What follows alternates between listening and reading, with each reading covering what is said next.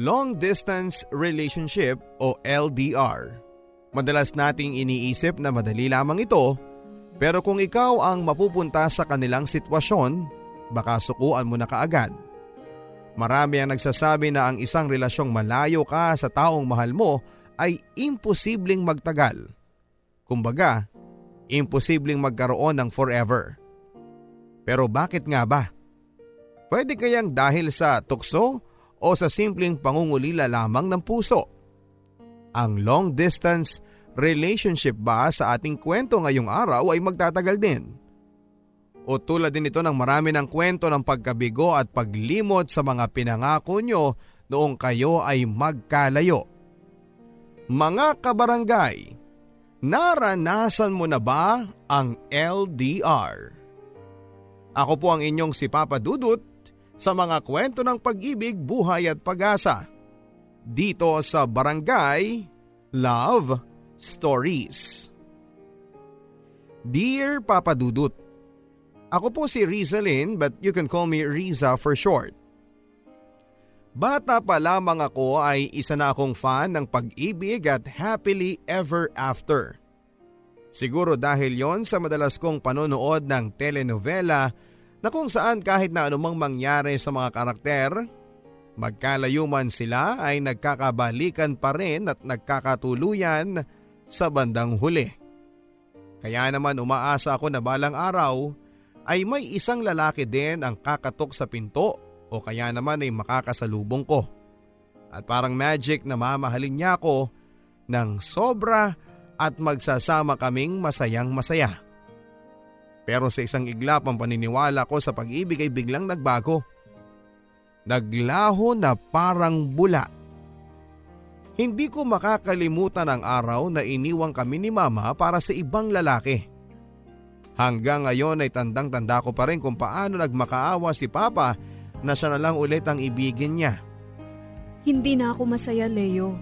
Kung ikaw, kontento ka na sa ganitong buhay, pwes ako hindi. May pangarap pa ako at hindi ganito. Ano bang pinagsasabi mo? Paano ang mga anak natin? hindi ko alam. Maawa ka, Katrina. Ikaw ang buhay ko. Huwag mo kaming iwan. Tama na. Nakapagpasya na ako. Kung ipagpapatuloy lang natin ito, maglolokohan lang tayo. Paano na mga bata? Hahanapin ka nila. Bahala ka na, Leo. Alam nating dalawa na hindi ako magiging mabuting ina para sa kanila. Hindi ko kayang mag-isa, Katrina. Utang na loob. Kahit para na lang sa mga bata. Tatanggapin ko, tatanggapin ko kahit maglokohan na lang tayo. Sobra ang pagmamakaawa ni Papa noon. Para bang hindi na siya makakahanap pa ng iba, naawa nga din ako sa itsura niya. Pero kahit na anong gawin noon ni Papa ay wala na talaga. Mukhang matagal nang nag-decide si Mama. Napaka-selfish niya na gawa niya kaming talikuran para lang sa sinasabi niyang pangarap. Ano pa ba kami para sa kanya? Isang tuta na basa-basa na lamang niyang iiwanan? Lagi ko na lang nakikita si Papa na mag-isa sa sulok na parang bata at hindi makausap. Hindi makakain, hindi rin makatulog. Nahihirapan ako sa sitwasyong yon ni Papa. Minsan nga eh, hindi ako nakakapasok para lang bantayan siya kasi baka kung ano ang gawin niya sa kanyang sarili. Ate, bakit ba ganyan si Papa? Hindi na ba talaga babalik si mama? Oo Junior, kaya nagkaganyan si Papa kasi mahal niya si mama. So mula ngayon, hindi ko na siya tatawaging mama dahil iniwan niya tayo at wala na siyang karapatan na tawagin pa tayong anak. Junior, kahit na iniwan tayo ni mama, huwag mong kakalimutan na anak niya pa rin tayo. At kung wala si mama, eh wala din tayo. Ate tama na. Huwag na tayong umasa sa isang bagay na malabo nang mangyari. Grade 6 si Junior noon papadudot at alam kong naiintindihan na niya ang mga nangyayari sa amin. Alam kong kahit na hindi niya sabihin ay naapektuhan din siya sa ginawa ni mama kaya ako papadudot magmula noon ay hindi na ako naniwala pa sa pag-ibig. Sinabi ko sa sarili ko na kahit kailan ay hinding hindi ako magpapauto pagdating dyan. Siyempre mahirap na ano. Baka mabokya din ako katulad ni Papa. Uy girl, may nagpapakamusta sa'yo. Ay naku ah, wala akong panahon sa mga ganyan. Kilala mo si Drew? Ah, yung taga-kabilang section na akala mo gwapo-gwapo? Uy, grabe ka naman. Totoo namang gwapo siya eh. Bakit pa kasi ayaw mo sa kanya? May allergy ako sa lalaking ganyan. Hay nako, Rizalyn. Tatanda kang dalagan yan eh. Okay lang tumandang dalaga. Huwag lang masaktan. Ang bitter mo, girl. Ang dapat sa'yo ipagawa ng rebulto. Ang Palaya, capital of the Philippines. Bahala ka nga dyan. Kung wala kang magawang mabuti, hayaan mo na lang ang love-love na yan. Sa totoo lang ay nawala na ako ng ganang maniwala pa sa magagawa ng pag-ibig. Marahil ay dahil sa nangyari sa aming pamilya. Alam kong balang araw ay mai-inlove din ako pero sisiguraduhin kong sa tamang tao na papadudot. Ayoko naman kasing mabokya katulad ni Papa. Gaya nga ng sabi nila, time heals all wounds.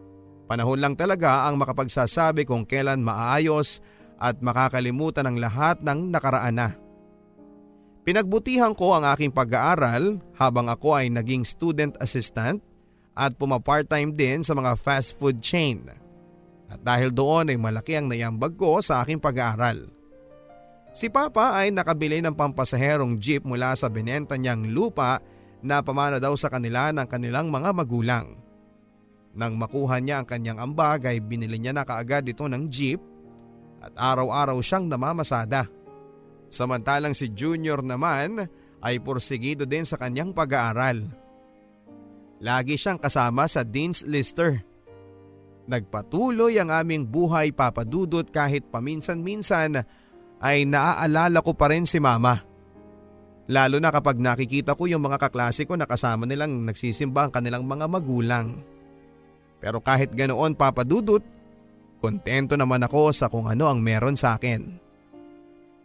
Anak, may sasabihin sana ako sa iyo. Ang sabi ni Papa nang makita niya ako mag-isa sa aming balkonahe. Ano po yun pa? Ang tanong ko naman. Umupo ito sa tabi ko at saka inakbayan ako. Um, anak?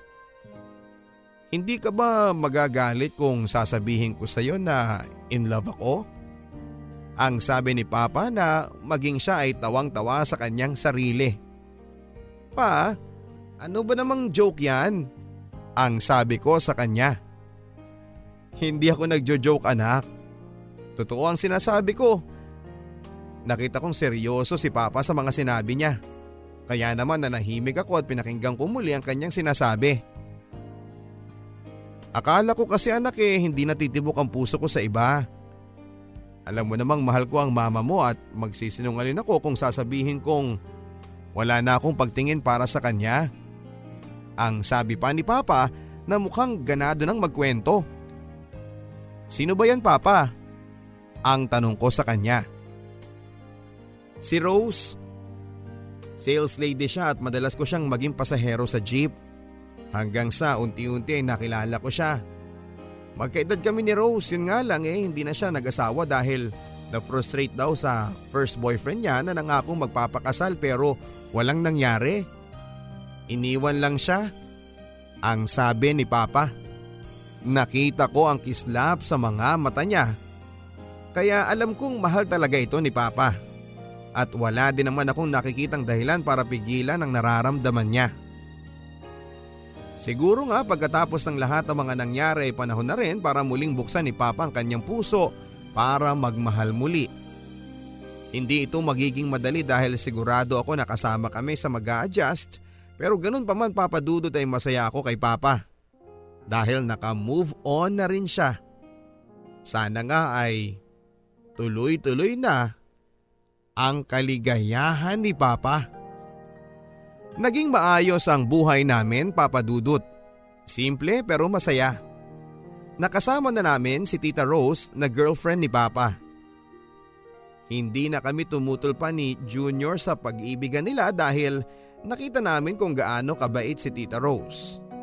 Hanggang sa makapagtapos na ako ng aking kolehiyo at nagsimula na ako maghanap ng trabaho. Hindi biro ang gumising ng maaga tapos ay sasabayan ng traffic at pipilahan ng lahat ng may mga job fair. Real world na talaga ito at kahit ano pang gawin ko ay kailangan ko talagang maghanap ng trabaho. Excuse me miss, may job fair ba talaga dito? Takot naman tong si kuya. Bigla-bigla na lang sumusulpot. Buti na lang, gwapo. Miss, narinig mo ba ako? Hindi naman ako bingi. Oo, may job fair dito. Napaaga lang siguro tayo kaya konti pa yung mga tao. Ah, ganun ba? Eh, pwede ba akong tumabi sa'yo? Nakakatawa ka, kuya. Nagpapaalam ka pa talaga. ah. Eh, nakaupo ka na nga, di ba? Alam mo miss, tatanda kang dalaga. Ang sungit-sungit mo kasi. Kuya, pwede ba? Wala akong panahon sa mga palipad hangin mo. Ha? Anong ibig mo sabihin? Bistado ko na yung mga galawang ganyan. Magpapakilala tapos, liligawan tapos, mag-iiwan. Ay nako talaga. Don't me, kuya ha. Miss, ngayon ko lang alam na uso pa pala ang maging assuming ngayon. O siya, sige na. Doon lang ako sa kabilang linya. Okay na ba, miss? OMG as in oh my gosh. Totoo ba yon Papa Dudut? Nagawa ko ba talaga yon? Nakakainis. Baka nga masyado ko naging assuming. Hay nako sobrang nabatrip ako ng araw na yon Papa Dudut. Kaya siguro kahit isa man lang sa mga nag-interview sa akin ay wala pa rin tumatawag. Dalawang linggo na simula nang nagkita kami noong lalaking yon at ayoko din siyang makita. Sobrang nahihiya na ako sa sarili ko. Nagpatuloy ako sa paghahanap ng trabaho at hindi naman ako sumuko. Lalo na nang makita ko ang mataas na grades ng kapatid ko, sinabi ko sa sarili ko na pag-aaralin ko siya sa isang magandang universidad. At hindi na niya kailangan pang danasin ang lahat ng napagdaanan ko. Pero unti-unti ay nawala na ako ng pag-asa. O anak, bakit nakabusangot ka ata dyan? Eh, paano kasi papa? Ang dami ko nang inaplayan pero bokya pa rin. Eh kung magkonduktor na lang ako sa'yo, tapos eh, pasahurin niyo ako. Loko kang bata ka. Kung ano-anong iniisip mo. Eh ano ba kasing plano mo? Eh pa, gusto ko na kasi talagang makakuha ng trabaho para makapag-ipon ako at makapunta sa ibang bansa. Huwag ka muna kasing magmadali anak. Parang pag-ibig lang yan. Hanap ka ng hanap kung saan saan. Hindi mo alam, nandyan lang pala ang kailangan mo lang ay maghintay. Ay naku si Papa, siningit na naman yung love life niya. Eh totoo naman anak eh, masyado ka kasi napipressure. Relax ka lang anak at kung para sa'yo ay darating yan. Napakaswerte ko talaga Papa Dudut. Ewan ko ba pero ang laki ng impact niya sa akin. Lalo na sa mga payo niya. Siguro nga papadudot ay masyado akong nagmamadali na makahanap ng trabaho at umpisahang to pa rin ang pangarap ko. Pero ang sabi nga nila, lahat tayo ay may kanya-kanyang panahon. Baka siguro kailangan ko pang maghintay ng konting sandali. At papasaan pa at makikita ko din yung para sa akin. Isang buwan, dalawang buwan hanggang sa magtatatlong buwan na akong naghihintay pero wala pa rin. Halos mawala na ako ng pag-asa pero totoo nga ang sabi ni Papa. Kailangan ko lang maghintay. Papaalis na sana ako noon ng bahay para pumunta sa internet shop sa kanto para makapag-search ng pwede kong applyan na trabaho. Buti na nga lang at dala ko yung cellphone ko para pagtunog nito ay nabasa ko na kaagad. Good morning ma'am. This is Ryan from HR department. And I am glad to inform you that you passed our interview. You have an appointment tomorrow. 8 a.m. at our office for your requirements. Again, congratulations. Halos magsisigaw ako sa sobrang tuwa ko papadudot. Pakiramdam ko ay nanalo ako sa loto. Eto na nga talaga yung hinihintay ko. Anak, ano ba yung sinisigaw-sigaw mo dyan? May nangyari ba? Ang tanong ni Papa. Pa, may good news ako sa inyo. Ang sabi ko kay Papa. Talaga anak, ano yun? Ang pag-uusisa naman niya. Tanggap na ako sa trabaho Papa at pinapapunta nila ako bukas para sa mga requirements ko. Ang sabi ko naman sa kanya.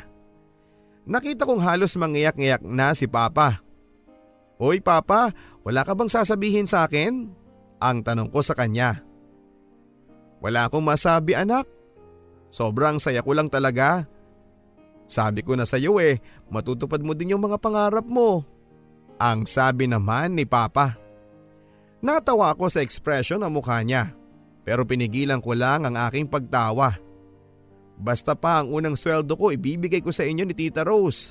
Pang date ninyo kaya wag na kayong umiyak dyan. Ang biro ko pa kay Papa. Loko ka talagang bata ka. Kung ano yung iniisip mo basta pagbutihan mo lang anak ha. Alam kong kayang-kaya mo naman yan eh. Ang sabi ni Papa sa akin. Tuwang-tuwa din ako papadudot dahil sa wakas ay makakatulong na ako kay Papa at makakapag-ipon para sa pag-aaral ni Junior. Akala ko'y trabaho lang ang sorpresa sa akin, yung pala'y may iba pang pakayang tadhana. Pinaghandaan ko ang araw na yon papadudot. Nag-ayos ako at sinuot ko ang pinakamaganda kong damit, dress to impress ika nga nila. Medyo na traffic ako pero carry lang at maganda pa naman ako kahit na anong mangyari. Ganyang kalakas ang self-confidence ko pero noong Papalapit na ako ng opisina ay biglang nangatog ang tuhod ko. Kaya mo yan, Rizalyn.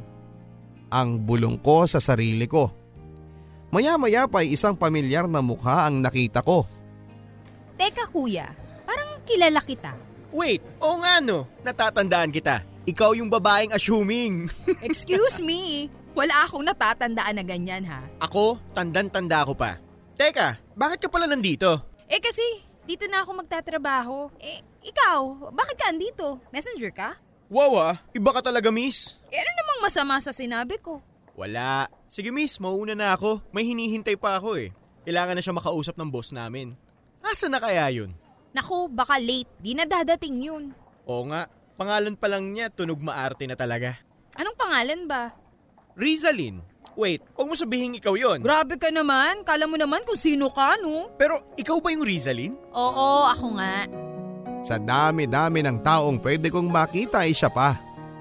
Nakakahiya papadudot lalo na nung malaman ko na hindi yun ang huling pagkakataon na magkikita kami. Small world nga naman, pero hindi bale na. Basta pagbubutihan ko na lang ang trabaho ko para naman hindi niya ako maliitin. Maarte pala ha. Pwes mas gagalingan ko pa talaga ngayon. Kahit gaano kahirap ang pinapagawa sa akin ay magsusumikap ako. Gusto kong mapansin ako ni boss bilang isang magaling niyang empleyado. Ang aking pamilya ang naging inspirasyon ko. Iniisip ko na ang lahat ng aking ginagawa ay para sa kanila. Hoy, misungit. Kaya mo pa? Siyempre naman, nakakaya naman sa'yo baka sabihin mo maarte ako.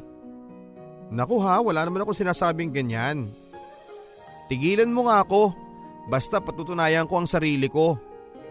Aba, iba siya ha, pero sige, aabangan ko yan para ma-challenge ka. Kaya umalis ka nga dyan para makapagtrabaho ako ng maayos? Bakit? Nadedestra ka ba sa kagwapuhan ko? Wow, pakinaan naman yung aircon no, baka lipa rin ako. Ang sabi ko naman sa kanya. O siya, sige na basta kung may kailangan ka ha, tawagan mo lang ako. Andun lang ako sa kabilang cubicle. At kahit naman nagsimula kami sa hindi magandang pagkikita ni Ryan, eh nakita ko namang mabait siya. Tinutulungan niya ako kapag napapansin niyang na-stress na ako.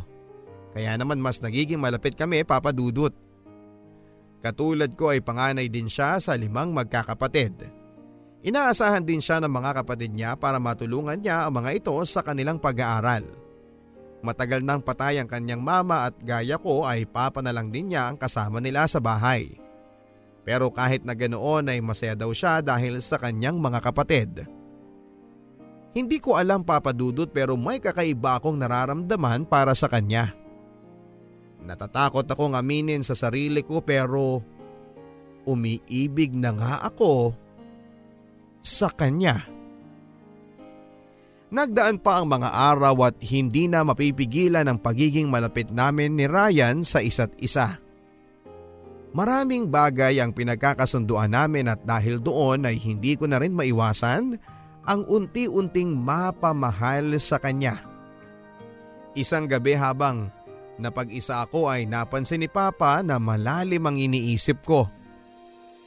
O anak, bakit ka na naman nag-iisa rito sa labas? Baka ubusin ka ng lamok niyan, sige ka. Ang pabirong sabi ni Papa. Gusto kong tumawa pero hindi ko magawa. Pa? Nakakatakot po bang magmahal? Tanong ko kay Papa. Napakamot si Papa sa kanyang ulo saka nagsalita. Alam mo anak eh lahat naman nakakatakot sa una. Pero kapag gusto mo talagang subukan, pwede naman eh. Ang takot lagi nandyan lang yan. Ang kailangan mo lang gawin ay humanap ka ng dahilan para mawala at makalimutan ang takot mong yan. Ang sabi ni Papa sabay hinga ng malalim. Paano Papa kung wala kang mahanap na dahilan? Ang pahabol kong tanong sa kanya. Imposible naman na tayo anak eh. Eh lahat naman tayo may dahilan. Sandali nga lang, ano bang kinakatakot mo anak? Ang tanong naman ni Papa sa akin. Natahimig ako ng ilang sandali. Sa totoo niya na hindi ko talaga alam ang isasagot ko sa kanya. Baka mamaya ay barahin lang niya ako. Wala pa. Natanong ko lang naman eh, ang maikling tugon ko sa kanya. Anak, sa akin ka pa ba maglilihim? Eh, kilala na kaya kita? Ang sabi naman ni Papa. Pa? Paano kung sabihin kong may nagugustuhan ako? Pipigilan mo ba ako? Ang tanong ko sa kanya. Bakit mo naman naisipan na pipigilan kita? Mabuti nga yun at makakahanap ka na ng magiging inspirasyon mo. Ang nakangiting sabi ni Papa sa akin. Para ako nabunutan ng isang malaking tinik sa dibdib nang sumang-ayon si Papa sa akin. Basta anak, huwag kang matatakot na magkamali. Dahil sa pagkakamaling yan, dyan tayo matututo. Ang sabi pa ni Papa. Siguro nga Papa Dudot ay tama si Papa na masyado ko nang naikulong ang sarili ko sa takot na baka magkamali ako sa pag-ibig. Papa, salamat ha at hindi mo kami pinabayaan kahit mahirap ang maging isang single parent. Hindi kita nakitaan ng pagod at reklamo sa pagpapalaki sa aming dalawa. Ang sabi ko kay Papa. Halos maluha na ako noon papadudod pero pinigilan ko lang. Oo naman anak. Kayo ang kayamanan ko kayo ni Junior at kahit na anong mangyari ay hinding hindi ko hahayaan na mapasama kayo. At saka bakit ba ang drama mo? Ganyan ba talaga kapag in love? Ang sabi pa ni Papa. Si Papa naman oh, nang-aasar na naman eh. Ang sabi ko naman sa kanya. Eh sino ba yung lalaking yan? Baka naman kung sino-sino lang yan ha? Hindi naman sa pagiging mapili ang akin lang eh gusto ko din yung kaya kang buhayin. Natawa ako sa mga sinabi ni Papa. Masyado ata nag-advance si Papa nang iniisip. Oh eh bakit ka tumatawa dyan? Tanong niya. Eh kasi naman Papa masyadong advance ang iniisip ninyo. Ang sinasabi ko lang naman eh may nagugustuhan ako. Hindi ko sinabi na magpapakasal na kami. Sabay tawa ko ng malakas. Tumawa na rin si Papa siguro nga ay hindi niya alam ang isasagot niya. Pagpasok namin sa bahay ay dumiretso kaagad ako sa aking kwarto at nagmuni-muni. Iniisip kong paano ko may tatago ang pagtingin ko kay Ryan eh lagi kaming magkasama. At saka ayaw ko namang masira ang pagkakaibigan namin ng dahil lamang sa aking nararamdaman. Hirap pa lang ma-in love, Papa Dudut. Lalo na kung hindi ka sigurado kung pareho kayo ng nararamdaman. Gusto ko nang sabihin yung tunay kong nararamdaman para kay Ryan. Pero pinapangunahan ako ng takot na baka magkamali ako. Na baka ayawan niya ako Pero may parte pa rin sa puso ko papadudot na gusto kong sabihin ang aking nararamdaman. Isang araw, gumising na lang ako na may lakas ng loob and it's now or never ang sabi ko pa sa sarili ko. Nagayos ako at pinaghandaan ang araw na aaminin ko kay Ryan. Paghakbang ng opisina ay parang biglang nagbago ang isipan ko. Bigla na naman akong natakot. Ang dami kong what if papadudot. What if ayaw niya ako? What if hanggang kaibigan lang pala ako at baka mapahiya lang ako? Hay, buntong hininga ko. Umupo na ako sa cubicle ko at nagsimulang ayusin ang mga nakatambak na papers sa harapan ko. Good morning! Ang bungad sa akin ng isang pamilyar na boses. Pagtingin ko, si Ryan. Nakangiti sa akin at nakakainis lang papadudot. Para akong matutunaw at ang gwapo-gwapo niya. Bumagay sa kanya yung blue polo niya tapos ay nakatingin pa sa akin na para bang ang ganda-ganda ko. Ayoko maramdaman ito pero ang lakas ng kabog ng dibdib ko na para bang may nagda-drums sa loob ko. Hi, good morning. Ang tipid kong sagot at maya-maya pa ay lalo niyang nilapit ang kanyang mukha sa akin. Ano bang ginagawa mo para kang bata? Ang sabi ko pa sa kanya. Deep inside, oh my gosh, as in nakakakilig. Gusto ko matumba sa upuan papadudot. Bakit kaya ang gwapo-gwapo niya ng araw na yon? Eh, kanina ko pa kasing napapansin na bisibisihan ka dyan. Ang sabi niya na nagpapakyut pa rin. Eh ang dami kasing pinapagawa ni boss, kaya wag ka nang makulit dyan. Ang sabi ko sa kanya na kunwari galit para umalis na siya. Dahil baka kung hindi pa siya umalis noon papadudod ay baka talagang hindi ko na mapigilan. Ang sungit mo naman. Ililibre pa naman sana kita ng lunch mamaya. Ang sabi naman niya.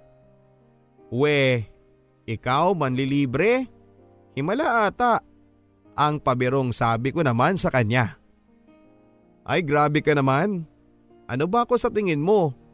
Ang sabi naman nito na may patampu-tampu pang nalalaman. Wala sabi ko gwapo ka. Ang sabi ko papadudot at kahit ako ay nabigla. Bakit ko ba nasabi na gwapo siya?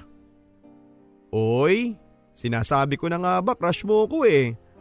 Aminin mo na kasi Risa, hindi naman ako mahirap kausap. Ang sabi niya. Che, tigil-tigilan mo nga ako dyan. Kung ano-ano yung mga sinasabi mo o basta mamaya lunch tayo. Ang sabi ko naman para umalis na ito at hindi na mangulit pa. Kumindat pa ito bago umalis papadudot at may pahabol pang flying kiss.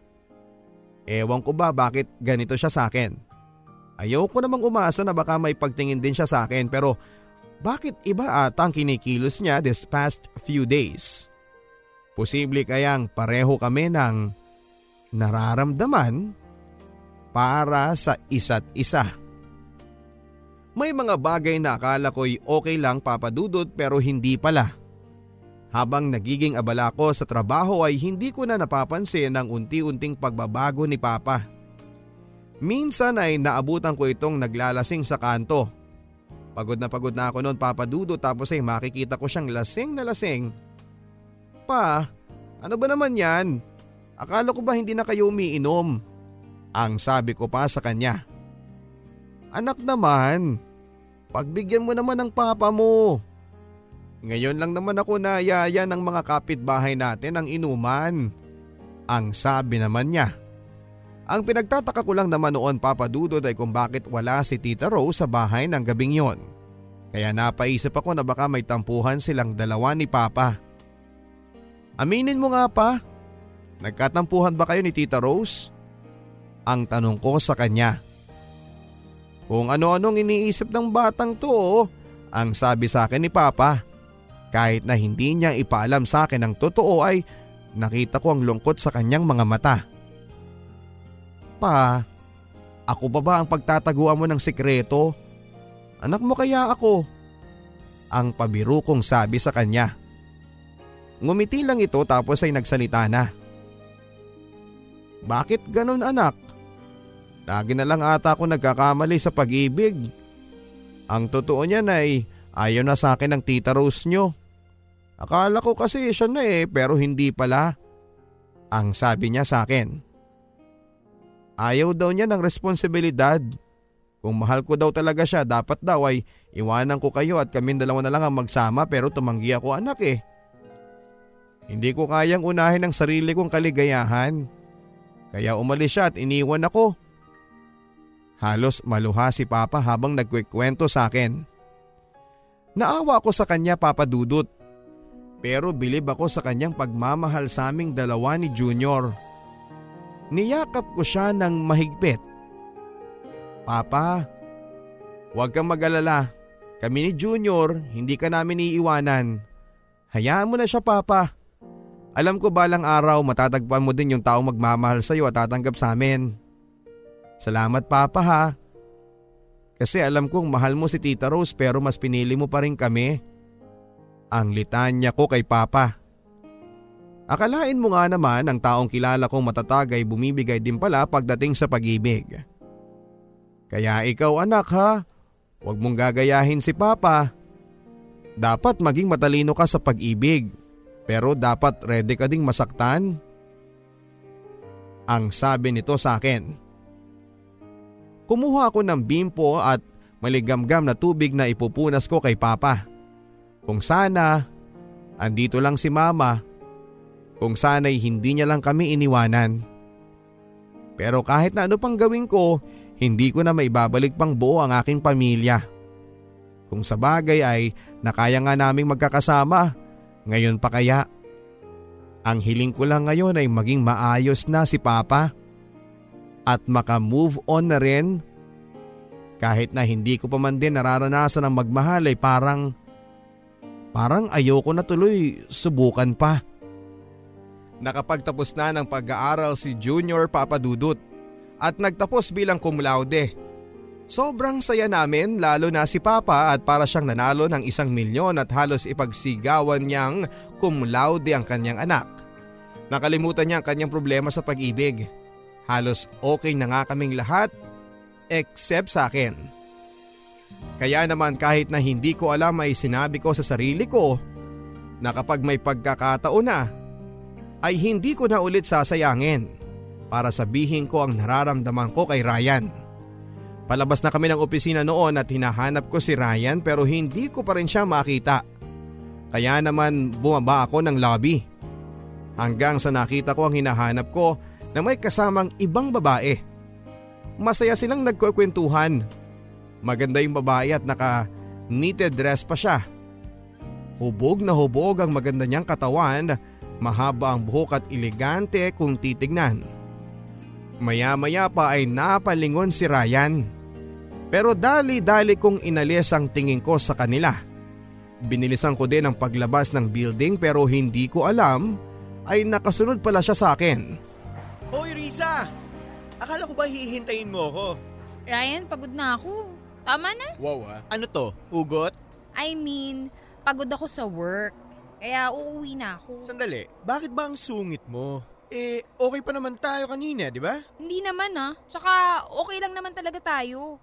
As in, okay lang pala. Wala naman kasing tayo. Nagsiselos ka ba sa kausap ko kanina? Pwede ba, Ryan? Obvious ba na gusto kita? Mali, mali, mali. Hindi kita basta gusto lang. Mahal kita. Oo, mahal kita. Pero alam ko naman na hanggang magkaibigan lang tayo. Kaibigan mo lang ako. Okay lang, tanggap ko naman. Pagsasalitay mo ba ako? Mauna na ako. Kanina pa nagtitek si Papa eh. Rizalin! Hinahanap na ako. Ingat na lang kayo ah. Lalo ka na.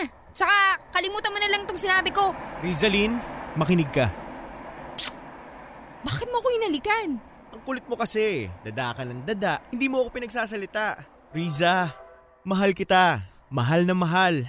Natatakot lang ako na baka di mo matanggap ang mga responsibilidad ko. Kaya naman, itinago ko na lang ang mga feelings ko para sa'yo. Noon pa man, mahal na kita. Kausap ko kanina, pinsan ko yun. Ipapakilala daw ako sa isang cowork niya pero tumanggi ako dahil sabi ko eh, may mahal na akong iba. At ikaw yon Risa. Mahal kita. Ganun pala kasaya sa pakiramdam papadudot ang mailabas mo ang lahat ng nararamdaman mo para sa taong minamahal mo. Hindi ko inakalang magmamahal ako ng ganito katindi. Para akong nasa langit na kinakantahan ng anghel nang maglapit ang mga labi namin ni Ryan. Kilig na kilig ako papadudot. Naging maayos at masaya ang aming pagsasama pero hindi pa man nagtatagal ang aming love story ay agad kaming sinubok ng destiny. Alam mo namang mali ang pakikipagrelasyon mo sa kapwa mo empleyado, hindi ba? Opo sir. Yun naman pala. Pero ginagawa niyo pa rin. Anyway, we have nothing to do with that. And besides, I'm not against you and Ryan. So I have decided na malipat na lang sa ibang branch si Ryan. Okay lang po yun sa akin boss. Huwag niyo lang po kaming tanggalin ng... Huwag niyo lang po kaming tanggalan ng trabaho. Okay din. Kailangan nang ayusin ang mga papers ni Ryan. Mga papeles? Bakit po? Sa kabilang branch lang naman siya sir, di ba? Oo, sa ibang branch. Sa Singapore. Nang marinig kong sabihin yun ni sir ay para akong nanghina. Nalungkot ako na maghihiwalay na nga kami. Ayoko mang aminin pero natakot ako papadudot na baka hindi mag-work ang LDR sa amin ni Ryan. Marami na ang narinig kong natukso at nakalimot at ayokong matulad sa kanila. Ang gusto ko ay si Ryan na. Iniisip ko pa lang na magkakalayo kami halos maiyak na ako. Pero wala akong magagawa. Ayaw ko namang masira ang karir ni Ryan dahil lang sa akin. Sana nga lang ay maging maayos ang lahat. Na kahit na magkalayo kami ay mapanatili ang pagmamahala namin sa isa't isa. Habang tumatagal ay lalo lang akong nalulungkot. Ayaw ko namang ipakita kay Ryan na hindi ko kaya ang malayo sa kanya. Pinilit kong magpakatatag. Sinulit namin ang mga araw na kami ay magkasama.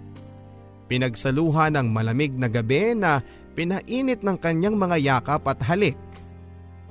Masaya ako papadudot na iminigay ko ang buo kong pagkatao sa kanya. Wala akong pinagsisisihan dahil malaki ang tiwala ko kay Ryan. Mahal, huwag kang mag-alala kasi pag uwi ko, magpapakasal na tayo, ang sabi ni Ryan sa akin. Habang nakahiga ako sa kanyang mga braso ay tumingin ako sa kanya. Totoo ba yan mahal?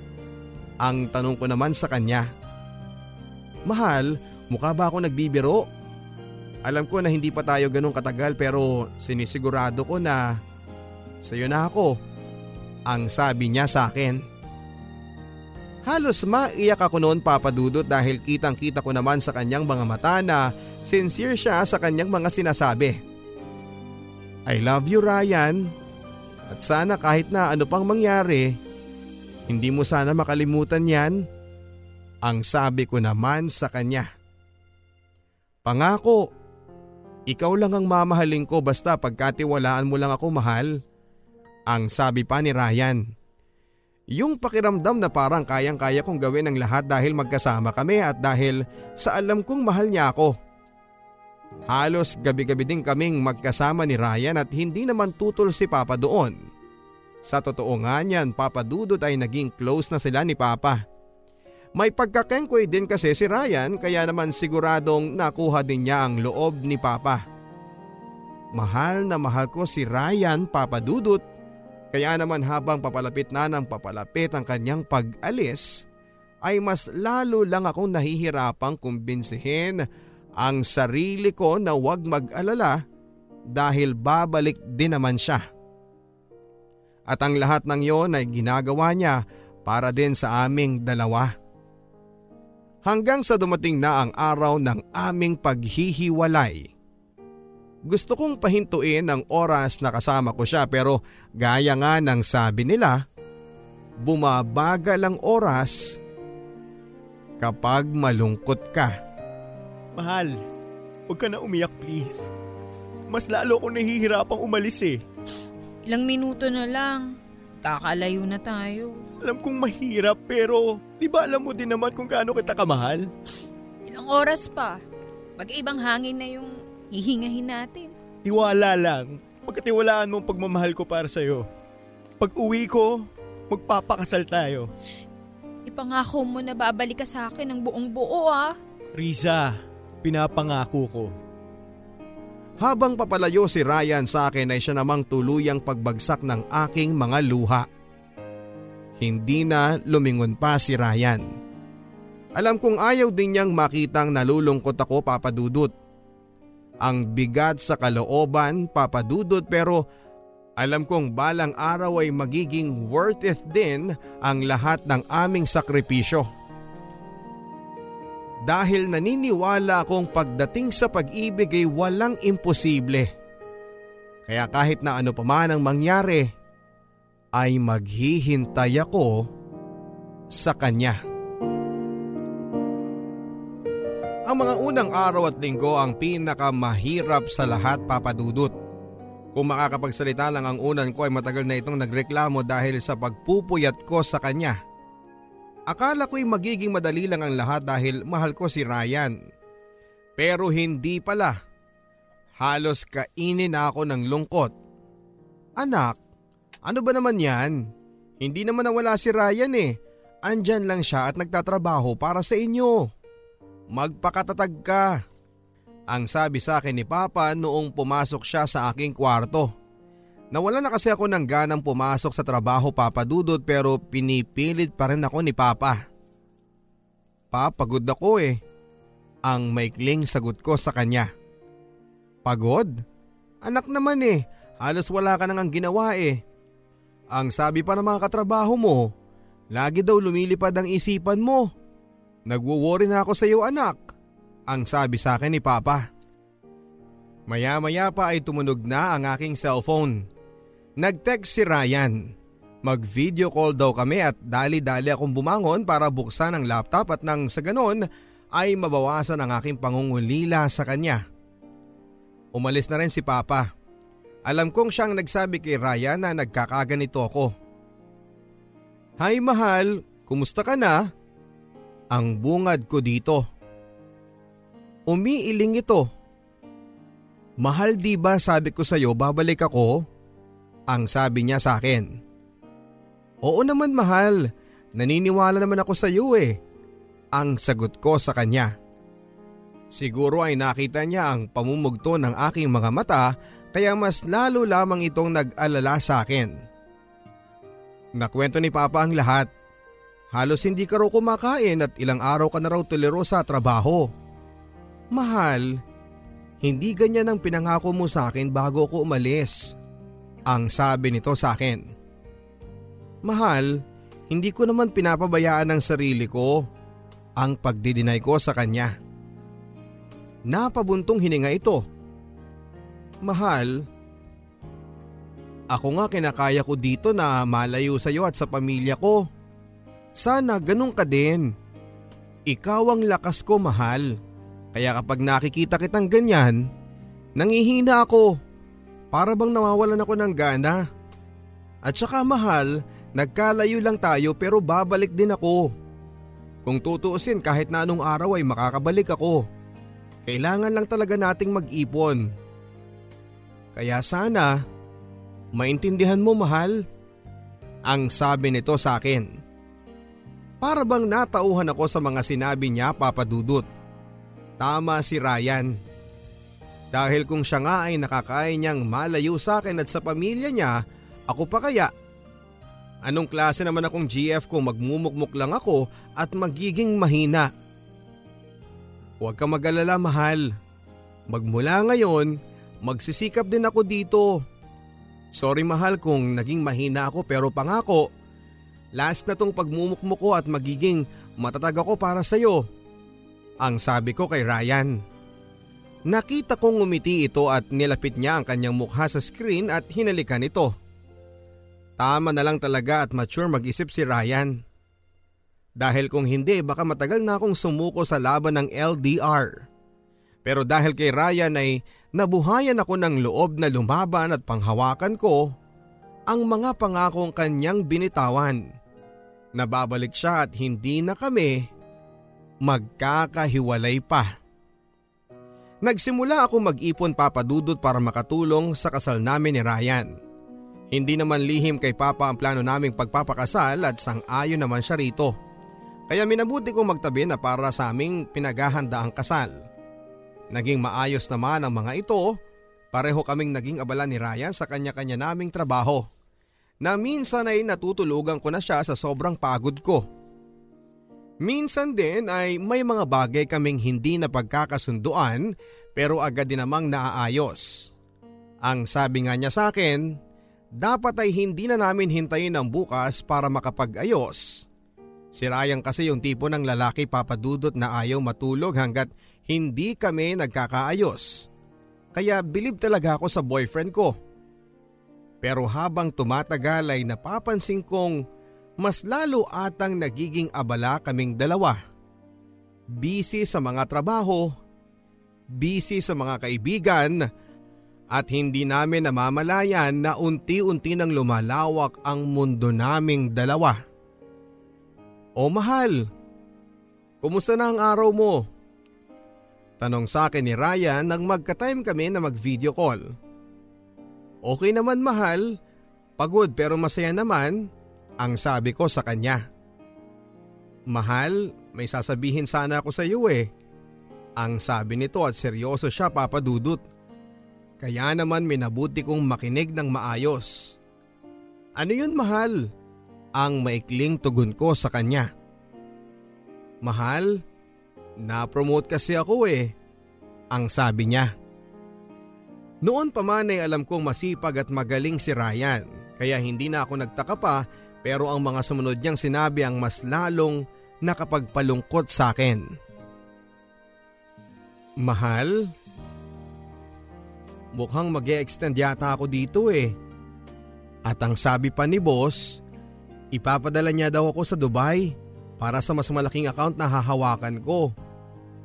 Hindi naman ako makatanggi kasi gusto ko din ito at alam kong kailangan nating mag-ipon para sa kasal natin. Okay lang ba sa'yo mahal? Ang tanong nito sa akin. Hindi kaagad ako nakaimik papadudot sa kadahilan ng hindi ko naman talaga alam kung ano ang isasagot ko. Na-disappoint ako at akala ko ay konti na lang ang titiisin ko pero hindi pa pala. Okay, ang maikling tugon ko sa kanya. Okay lang? Yan lang ang sasabihin mo? Tanong niya sa akin. What do you expect? Sasabihin kong masaya ako kasi madadagdagan na naman ang araw at taon na hindi tayo magkasama? Ryan naman eh, lagi mo na lang dinadahilan na para sa kasal natin yan. Pero hindi ko maramdaman eh. Ang hirap-hirap ng LDR Ryan. Ang sabi ko sa kanya. Halos maiyak na ako noon papadudot dahil sa tampo ko sa kanya. Akala ko ba naiintindihan mo ko? So ever since pala ganyan na. Alam mo Rizalyn kung gaano kita kamahal. Akala ko sapat na yon para mahintay mo ko pero hindi pa pala eh. Ang sabi niya sa akin. Alam mo Ryan kung mag-aaway lang tayo buti pa eh wag na muna tayong mag-usap. Ang sabi ko sa kanya. Pagod din ako noon papadudot at baka may iba pa akong masabi sa kanya. Okay, kung yan ang gusto mo wala na akong magagawa. Sige mamaya na lang. Tawag ka kapag hindi na masama ang loob mo. Ang sabi niya sabay off ng video call. First time na mangyari sa amin yon papadudot na hinayaan ni Ryan na matulog akong masama ang loob sa kanya. Ganito pala kahirap ang LDR at kahit sabihin mong ready ka ay hindi ka magiging handa kapag naranasan mo na. Unti-unti ay nagkaroon ng lamat ang relasyon namin ni Ryan. Ramdam ko na sa aming dalawa ay ako ang mas gustong lumaban. Sa tuwing tatawag ako ay sasabihin niyang busy siya at sa totoo lang ay hindi ko alam kung maniniwala ba ako o hindi o pagdududahan ko siya. O anak, mukhang hindi ata madalas ang pag-uusap ninyo ni Ryan ah. Ang sabi sa akin ni Papa. Busy lang pa, ang sabi ko naman sa kanya. Narinig ko ang malakas na buntong hininga ni Papa. Anak, okay ka lang ba? Ang tanong niya sa akin. Ewan ko ba papadudod pero napahagulhol na lamang ako. Pa? Hindi ko na kasi alam kung ano mangyayari sa amin ni Ryan. kung okay pa ba kami. Marami nang nagbago. Hindi na siyang madalas na nagchat-chat sa akin at sagot niya, busy siya palagi. Iniisip niya na ginagawa niya yon para sa amin. Pero pa, paano naman ako? Ang sabi ko kay Papa. Hinawakan ni Papa ang kamay ko. Anak, kung mahal mo talaga siya, hahabaan mo lang ang pasensya mo. May dahilan si Ryan at kung naniniwala ka sa sinasabi niya, hindi ka magkakaganyan. Eh ang tanong, naniniwala ka ba talaga anak o pinagdududahan mo siya? Ang sabi ni Papa. Inisip ko muna papadudot ang aking isasagot bago ako nagsalita. Matyagang naghintay si Papa nang marinig na lamang niya ang pag-iyak ko. Papa, paano kung sabihin kong nagdududa nga ako sa kanya? Sa dami ng nangyari pa, ewan ko ba kung bakit hindi ko maibigay ang buo kong tiwala sa ibang tao? Ang sabi ko sa kanya. Pero anak, hindi naman ibang tao si Ryan eh. Siya yung taong mahal mo. Ang sabi naman ni Papa. Tama kayo pa, pero ayoko lang masaktan. Ang sabi ko sa kanya. Pasensya ka na anak ha. Alam kong nagkakaganyan ka dahil sa mga nangyari sa akin. Alam kong natakot ka na rin magmahal dahil sa mga epic fail na love life ni Papa. Ang sabi niya sa akin. Siguro ay tama nga siya. Ayoko nang maulit yung mga pagkakamali ni Papa. Kaya naman siguro ganito ako. Nahihirapang magtiwala. Basta lagi mong tatandaan anak, hindi lahat ng tao ay pare-pareho. Ang sabi pa niya sa akin. Pakiramdam ko tuloy ay hindi si Ryan ang nagbago kundi ako. Dahil nabago yung pagtingin ko sa pagmamahal niya sa akin. Kaya naman minabuti kong bumawi kay Ryan. Ako na yung madalas na nag adjust para sa kanya at nakita ko din kung gaano siya kasaya. Ang akala ko ay okay na ang lahat sa amin papadudot. Pero bigla na namang dumating ang isa na namang balakid sa aming relasyon. Ilang taon din ang nakalipas na magkalayo kami ni Ryan. Pero sa dami ng mga tampuhan naming dalawa ay pakiramdam ko ay yon ang mas nagpatatag sa aming pagsasama. Happy anniversary mahal ko! Ang bungad sa akin ni Ryan na may dalang flowers at chocolates at akala mo ay maipapadala niya kagad sa akin yon. Sa screen ng laptop ay kitang kita ko kung gaano siya kasaya. I love you mahal ko. Happy third year anniversary. Akalain mo yun no? Kahit dito lang tayo sa tapat ng screen lagi nagde-date. Kahit malayo itong si Ryan papadudot ay effort pa rin siya lalo na pag may special occasions na ganito. Ryan, halika na. Malilate na tayo. Ang narinig kong sabi ng isang babae. Sino yun mahal? Ang tanong ko sa kanya. Ah si Jenny kasama ko sa trabaho. Nagstay kasi siya dito kagabi dahil may tinapos kaming paperworks. Ang sabi pa ni Ryan. Hindi ko alam kung sinadya ba niyang sabihin yon sa akin na hindi man lang iniisip kung ano ang mararamdaman ko o baka naman nagpakatotoo lang siya. Seryoso Ryan? Kayong dalawa lang ang magkasama dyan para tapusin ang trabaho nyo? Wow ha! Hindi na kayo mga bata. Ang sabi ko kay Ryan. Imbis na magalit ay nakita kong tumawa pa ito. Mahal, nagsiselos ka ba? Nainis ako sa mga naging reaksyon niya. Sino ba namang GF na hindi magsiselos kapag kasama ng boyfriend niya ang isang babaeng hindi naman niya kaano-ano? Hindi ko alam Ryan kung nag-iisip ka ba talaga o hindi. Nakakainis lang dahil hindi ko alam kung nananadya ka ba o matagal mo na yung ginagawa. Ang galit na sabi ko dito. Alam kong this time ay nakahalata na ito na naiinis ako. Mahal, sorry. Hindi ko na ipaalam sa'yo kasi alam kong pagod ka na rin. Mahal naman, huwag tayong mag-away. Anniversary pa naman natin oh. Ang panunuyo niya. Tama ka. Anniversary natin tapos ganito ang mangyayari. Sige na Ryan at medyo masama ng pakiramdam ko. Ingat ka na lang dyan at happy anniversary na lang. Ang sabi ko sabay off ng video call. Maya maya pa ay tumawag muli si Ryan. Nakailang tawag ata ito bago huminto at inis na inis ako sa kanya. Nagpapakahirap akong maghintay dito sa kanya tapos ay gano'n lang ang igaganti niya.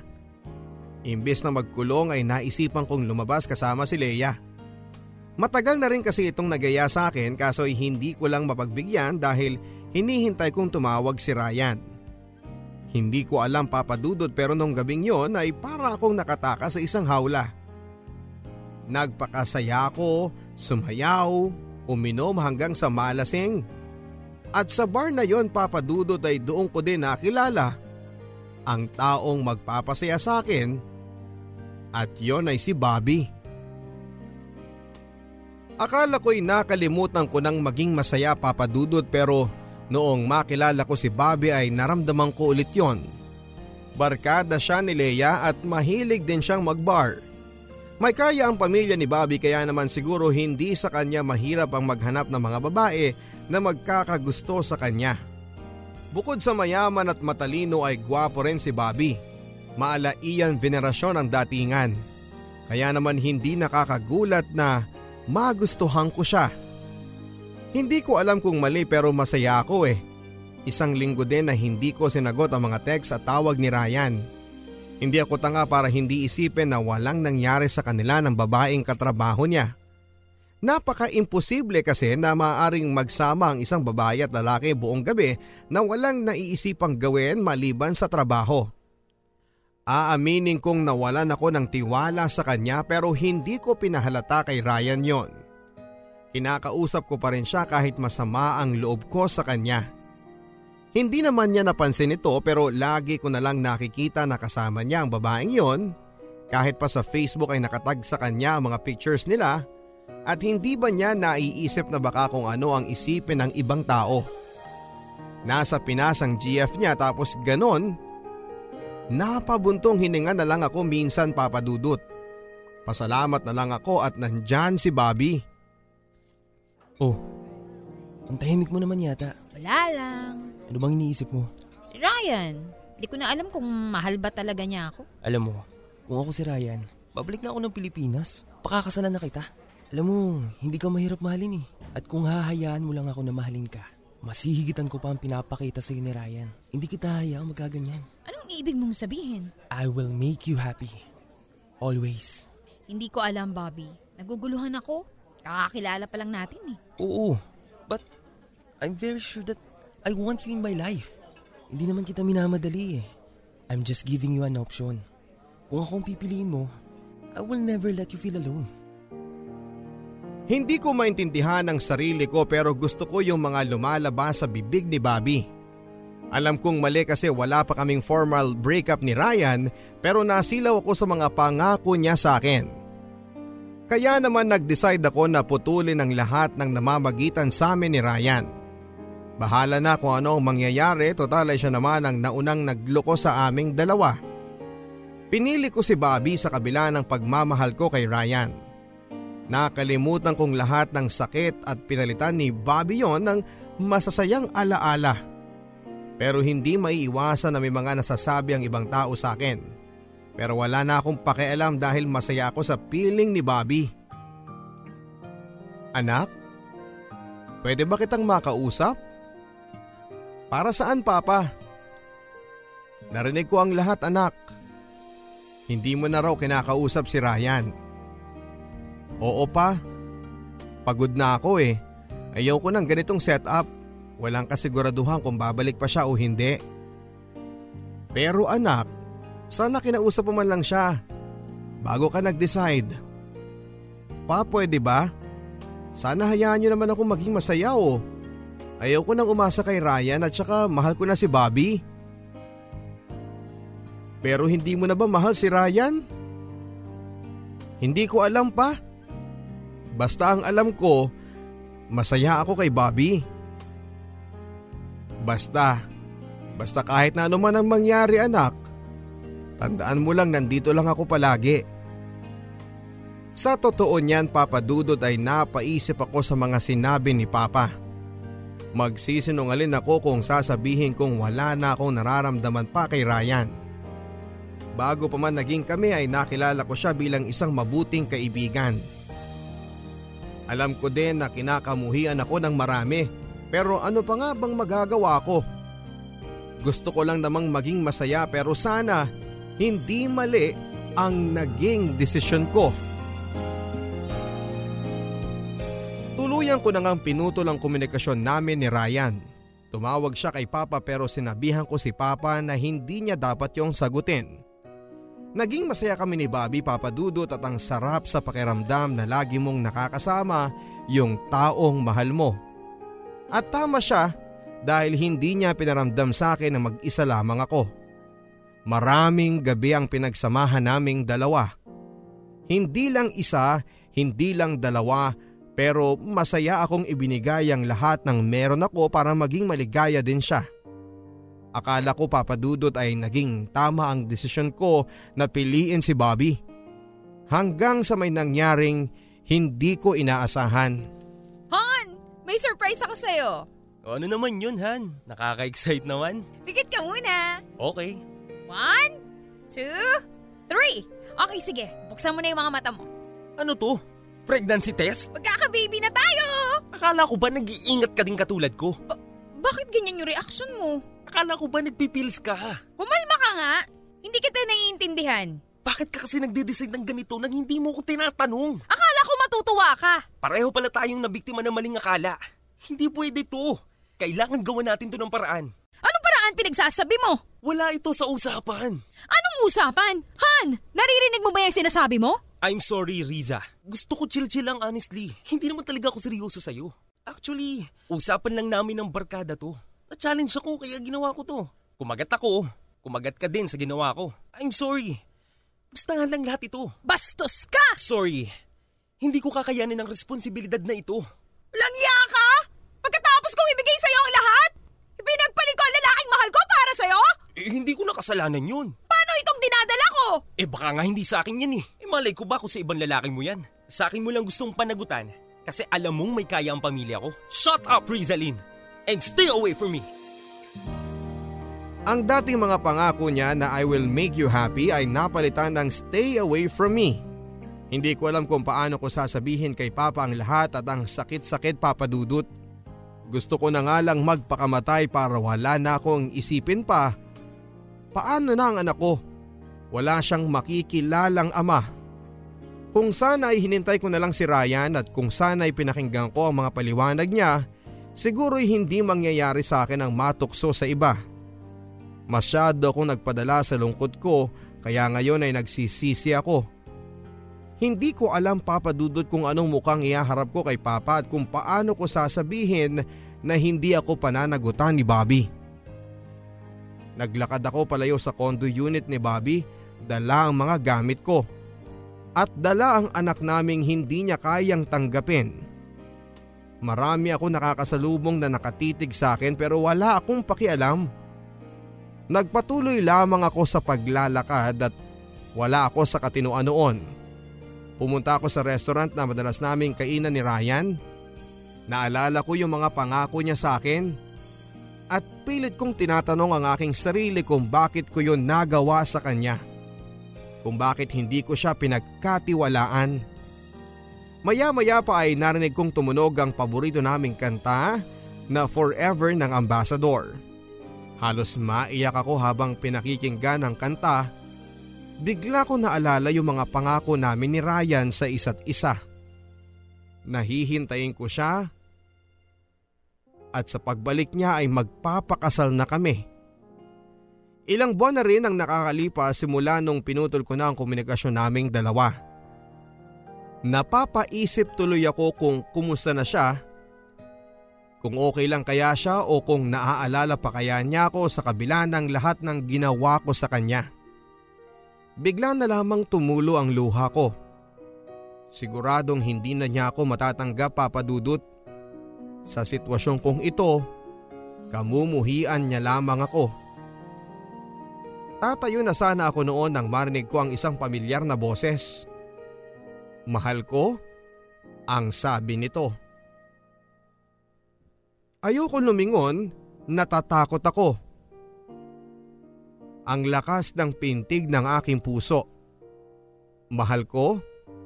Andito na ako. Ang sabi niyang muli nung hindi ako lumingon. Gusto kong tumakbo sa mga oras na yon pero parang na-stuck yung pa ako sa kinakatayuan ko papadudot. Kaya naman wala akong choice kundi ang humarap sa kanya. Ryan, anong ginagawa mo dito? Halos nauutal pa ako noon papadudot. Hindi ka ba masaya na nandito ako? Ang sabi niya sa akin. Hindi pa rin ako makapagsalita at hindi ko alam kung ano ang isasagot ko sa kanya. Mahal, andito ako para to pa rin lahat ng mga pinangako ko sa iyo. Maya-maya pa'y biglang lumakas ang kantang Forever ng Ambassador. Mahal, will you marry me? Pagkasabi ni Ryan noon ay tumakbo ako. Tumakbo palayo sa kanya. Hindi ko alam ang gagawin ko at alam ko namang hindi niya ako matatanggap kapag sinabi ko sa kanya na buntis ako. Gusto kong mawala na lang sa mundo ng mga oras na yon papadudot. Ang tanga ko. Ang tanga ko para sirain ang mga pangarap namin ng taong minahal ko para lamang sa tukso.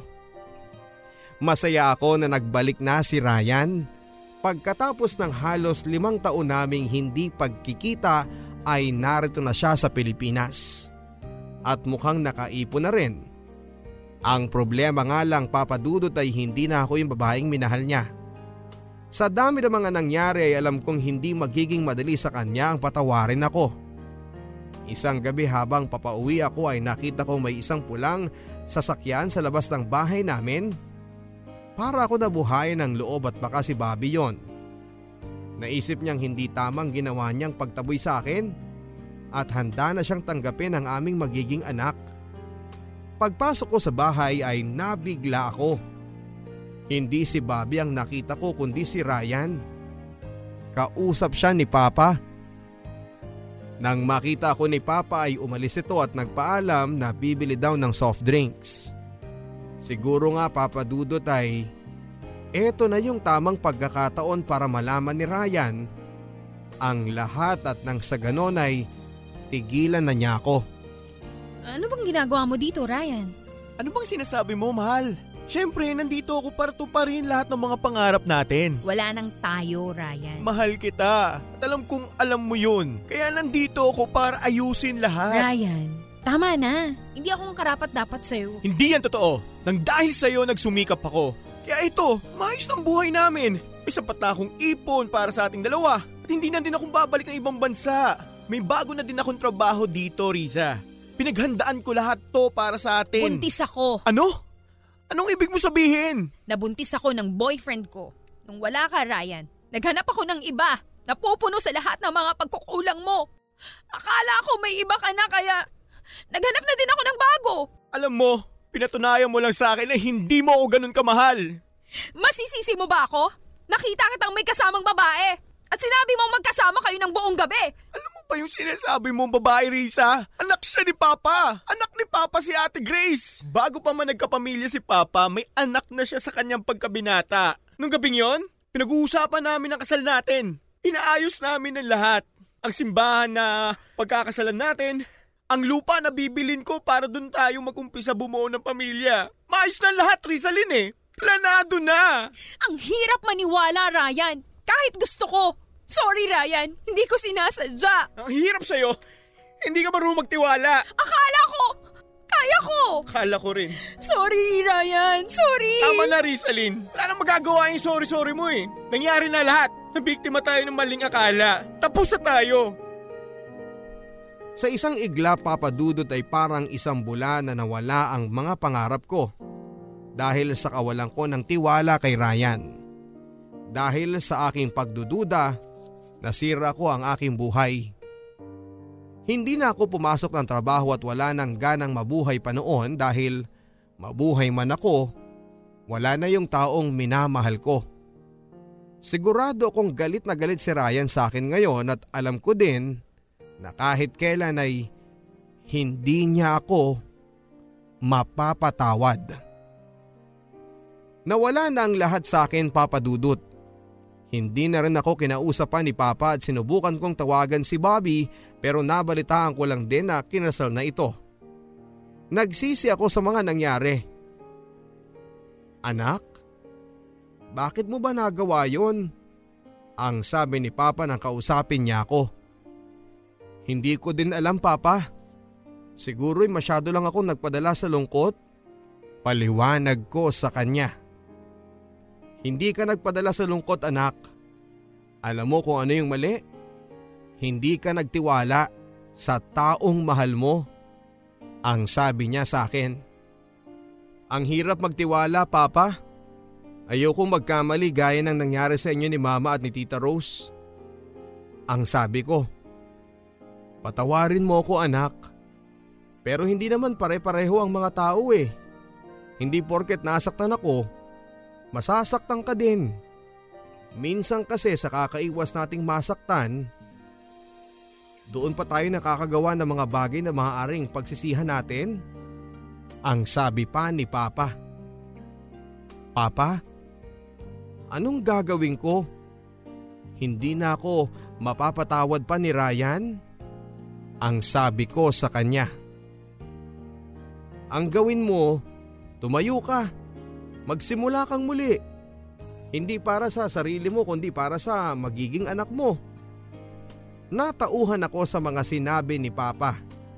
Bakit nga ba masyado ko nag-iingat na masaktan eh part naman talaga yun ng love. Pero tama siya dapat ang pagtuunan ko ng pansin ay ang magiging anak ko.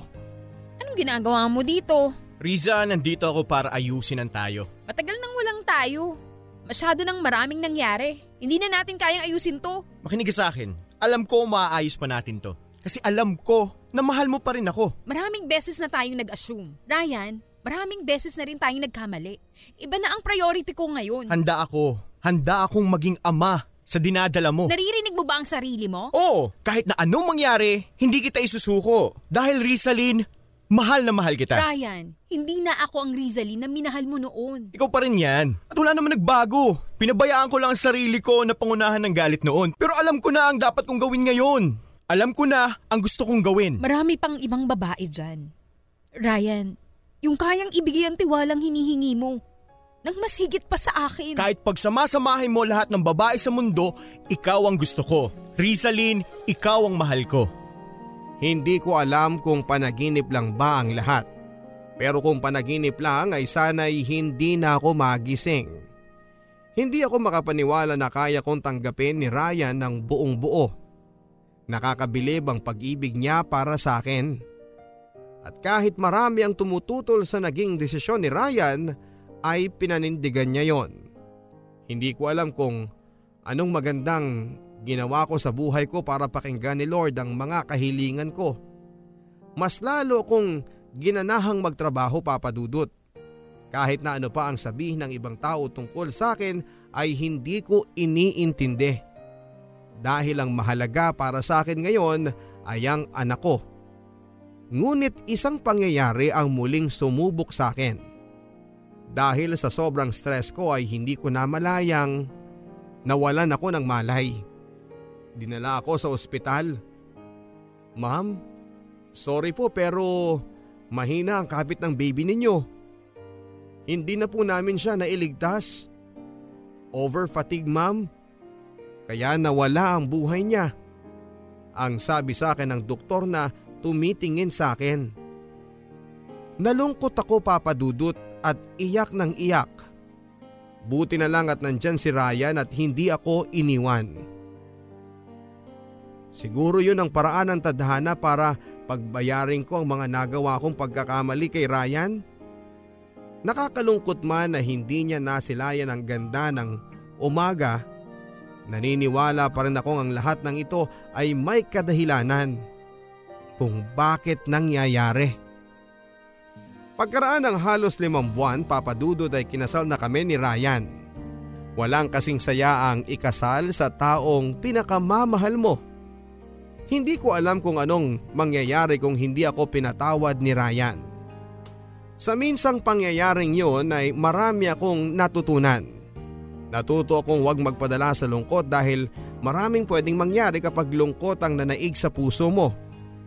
Magmahal ka lang nang hindi iniisip kung masasaktan ka ba o mabibigo dahil laging parte ng pagmamahal ang pagkabigo. Ang mahalaga lamang ay piliin mo ang taong karapat dapat para sa lahat ng sakit. Yung masasabi mong worth it ang lahat at ang pinakahuli pagdating sa LDR o kahit sa anong klaseng pag-ibig napaka-importante papadudot ng salitang tiwala. Oo, mahirap nga ang magtiwala Mahirap itong ibigay ng basta-basta lamang pero kapag mahal mo ang isang tao, hayaan mong buuin niya yon para sa iyo. Dahil kapag walang tiwala, walang pagmamahal at kapag walang pagmamahal, walang panghabang buhay na relasyon. Sa ngayon papadudod ay masaya na kaming magkasama ni Ryan kasama ang aming anak na si Corinne Grace. Paminsan-minsan ay umaalis si Ryan para magpunta sa ibang bansa para ayusin ang kanyang trabaho doon pero hindi na ako nangangamba na baka lokohin niya ako o hindi na siya bumalik pa. Dahil mas matimbang pa rin ang tiwala ko sa kanya. At alam ko kung gaano niya ako kamahal. Ako naman po ay may isang online shop na napaglilibangan habang nasa bahay. Hilig ko din po ang makinig sa inyo papadudot kaya naman laking pasasalamat ko na mapili ninyo ang aking kwento. Hanggang ngayon ay lubos pa rin ang aking pasasalamat sa aking asawa sa isa pang pagkakataon na ipinagkatiwala niya sa akin. At kahit na anuman ang mangyari, aalagaan ko papadudot ang tiwalang ito at hinding hindi ko sisirain. Sana po ay maraming kabarangay natin ang may napulot na aral sa aking kwento. Lalong lalo na po ang mga nasa LDR. Hindi nga po talaga madali ang mapunta sa ganyang sitwasyon pero hindi ba wala naman pong mahirap pagdating sa pag-ibig. At walang kahit na anumang oras o distansya ang dapat na maging hadlang sa dalawang taong tunay na nagmamahalan. Huwag tayong magpadala sa tukso para hindi natin pagsisihan sa bandang dulo. Maraming salamat and more power Papa Dudut at sa Barangay Love Stories. Ang inyong kapuso at kabarangay, Rizalin. Hindi madaling iwasan ang tukso kabarangay lalo na kapag ito na mismo ang kusang lumapit sa iyo. Pero ang sabi nga nila, kapag nagmahal ka, kaya mong labanan ang lahat ng balakid para lamang maging masaya pagdating sa pag-ibig.